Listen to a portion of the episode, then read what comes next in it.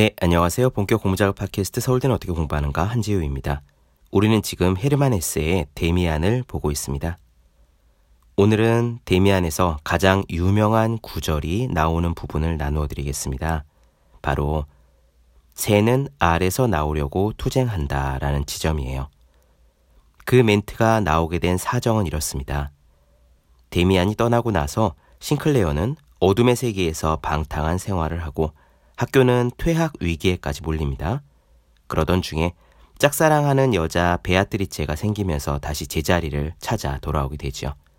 싱클레어는 베아트리체의 얼굴을 혼자 스스로 그려서 보고 또 보다가 문득 자기가 그린 그 얼굴이 베아트리체가 아닌 데미안의 얼굴이라는 사실을 깨닫고 소스라치게 놀랍니다.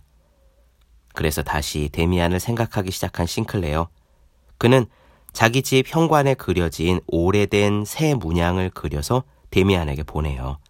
막연한 충동에 따른 것인데 데미안의 옛 주소로 무턱대고 보낸 그림이지만 그 그림이 데미안에게 닿았는지 데미안이 보낸 답장, 쪽지를 받게 됩니다. 이 부분이 오늘 나누어 드릴 내용입니다. 글 자체는 직접 들어보시면 될 거고요. 쪽지에 담겨진 메시지를 한마디로 하자면 이런 이야기예요. 새가 알에서 나와 하늘을 날려면 지금 나를 둘러싼 세계를 깨뜨려야 한다는 겁니다. 너무 당연한 이야기 아니야? 라고 생각할 수 있지만 이 새의 은유를 우리 자신에게 향하게 한다면 결코 쉽고 당연한 이야기는 아닐 거예요. 예컨대 우리가 현재 세상에서 벗어나 무언가 다른 일을 하고 싶다고 생각해 봅시다. 다른 사이클로 들어가고 싶고 다른 장에 들어가 우리의 날개를 펴고 싶다고 해 봅시다. 그러려면 제일 먼저 해야 될 일이 무엇일까요? 그건 지금 우리를 둘러싸고 있는 이 현실을 깨뜨리는 것이 되겠습니다. 대단히 힘든 일이고 많은 용기를 필요로 하는 일이죠. 저의 경우에는 전업 작가가 되기 위해 회사를 퇴사했던 경험이 알을 깨뜨리는 거라고 볼 수도 있을 겁니다. 그럼 오늘 이야기 직접 들어보시죠. 시작하겠습니다.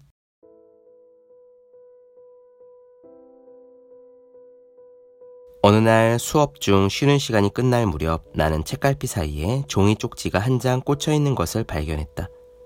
종이는 우리가 가끔 수업 시간에 쪽지를 보낼 때 접던 모양으로 접혀 있었다. 누가 이런 편지를 나에게 보냈는지 짐작할 수 없었다. 쪽지를 만지작거리다가 생각 없이 펼쳐보니 거기에 몇 줄의 문구가 적혀 있었다. 읽자마자 나의 온 몸과 마음이 문구에 사로잡혔다. 놀란 마음으로 다시 읽었다. 그 사이에 내 마음은 전율하며 운명 앞에 움츠러 들었다. 새는 알에서 나오려고 투쟁한다. 알은 세계이다. 태어나려고 하는 자는 한 세계를 깨뜨리지 않으면 안 된다. 새는 신에게 날아간다. 신의 이름은 아브락 사스다. 나는 이 구절을 여러 번 읽고 깊은 생각에 잠겼다. 의심할 여지도 없이 그것은 데미안에게서 온 답이었다. 그와 나를 빼놓고는 아무도 그 새를 알 리가 없었다. 그가 나의 그림을 받은 것이다. 그리고 그림을 이해하고 나의 해석을 도와준 것이다. 하지만 이 모든 일이 어떻게 연관되어 있는 것일까?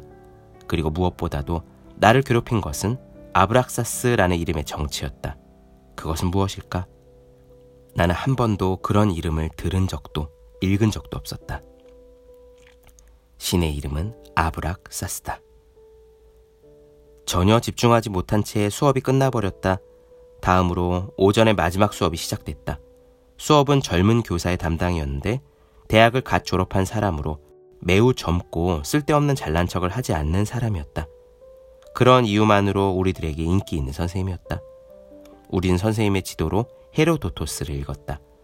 이 강독 수업은 내가 흥미있어 하는 과목 중의 하나였다. 하지만 이날만은 수업에 집중할 수가 없었다. 나는 기계적으로 책을 펼친 채 선생님의 진도를 따라가지 않고 내 생각의 뒤를 쫓고 있었다. 그런데 그러던 중 뜻밖의 선생님의 목소리가 내 의식을 번개처럼 내리쳤다. 나는 깜짝 놀라 정신을 차렸다. 선생님의 목소리를 들었다. 그는 분명히 아브락사스라고 말하고 있었다. 말의 첫머리는 듣지 못했지만 선생님은 설명을 계속했다. 우리는 고대의 교파와 신비적인 교단의 견해를 합리주의적인 관점에서 파악할 필요가 있습니다.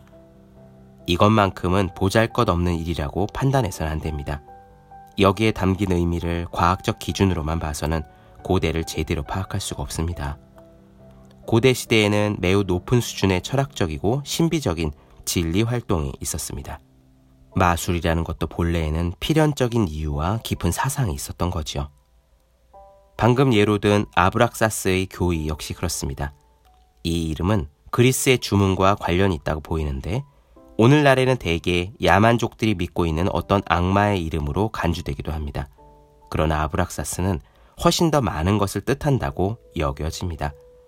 우리는 개괄적으로 이 이름을 신적인 것과 악마적인 것을 결합하는 상징 역할을 하는 일종의 신의 이름으로 파악할 수 있습니다.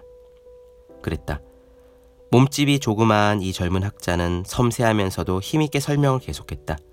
크게 신경을 쓰는 사람은 아무도 없었다. 그 이름이 다시 거론되지 않자 나도 나만의 생각으로 주의를 돌렸다. 신적인 것과 악마적인 것을 결합한다. 아직도 이 설명의 여운이 사라지지 않고 주의를 맴돌았다. 이 설명과 결부에 예전의 일이 떠올랐다. 우리가 우정을 나누던 최후의 시절에 내게 친근했던 데미안과의 대화였다. 그때 우린 분명히 존경하는 하나의 신이 있었다. 그 신은 단지 인공적으로 구분된 세계의 절반만을 포용할 뿐이었다. 그것은 공적으로 허용된 밝은 색이었다. 하지만 사람은 세계에 존재하는 모든 것을 존경할 수 있어야 한다. 그러자면 악마까지도 포용한 새로운 신을 갖거나 아니면 신에게 예배하는 동시에 악마에게도 예배하지 않으면 안 된다. 데미안이 그때 이렇게 말했다. 그렇다면 지금 이 아브락사스가 신인 동시에 악마인 바로 우리가 찾던 그런 신이었다. 시간이 한참 흘렀다. 이듬해 봄 나는 김나지움을 졸업하고 진학을 해야 했다. 아직도 나는 어디서 무엇을 공부하고 싶은지 정하지 못했다. 내 입술 위로는 코수염이 자라기 시작했고 나는 이제 완전한 성인이 되었다. 그럼에도 아직도 무엇을 해야 할지 모르고 있었으며 아무런 목표도 없었다. 확실한 것은 단 하나, 나의 내면의 소리, 즉, 꿈속의 영상 뿐이었다. 나는 이것이 이끄는 대로 맹목적으로 따라가야 한다고 느꼈다. 매우 어려운 일이었고 나는 매일 그것에 저항했다. 내가 미친 건 아닐까 한두 번 생각해 본 게 아니다. 난 다른 사람들과 전혀 다른 걸까? 하지만 다른 학생들이 할 수 있는 일은 나 역시 할 수 있었다. 조금만 주의와 노력을 집중하면 플라톤을 읽어낼 수 있었고, 삼각함수 수학 문제도 풀 수 있었고, 화학적인 분석도 이해할 수 있었다. 내가 할 수 없는 건 딱 하나뿐이었다.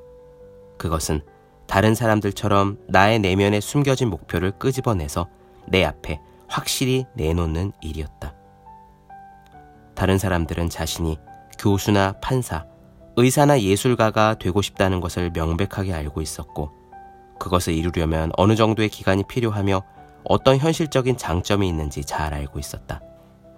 하지만 나는 할 수 없었다. 언젠가 나도 그런 직업을 갖겠지만 내가 지금 어떻게 그걸 알 수가 있다는 말인지. 나 역시도 몇 년 동안 찾고 또 찾았지만 아무것도 이루어진 일은 없었고 어떠한 목표에도 도달하지 못했다. 시간이 흐르고 나면 나 또한 어떠한 목표에 도달하겠지만 이것은 매우 곤란하고 위험하며 무서운 일이었다. 나는 살기 위해서 내면에서 스스로 우러나오는 것 말고는 아무런 노력을 하지 않았다. 어쩌면 이렇게도 어려웠을까?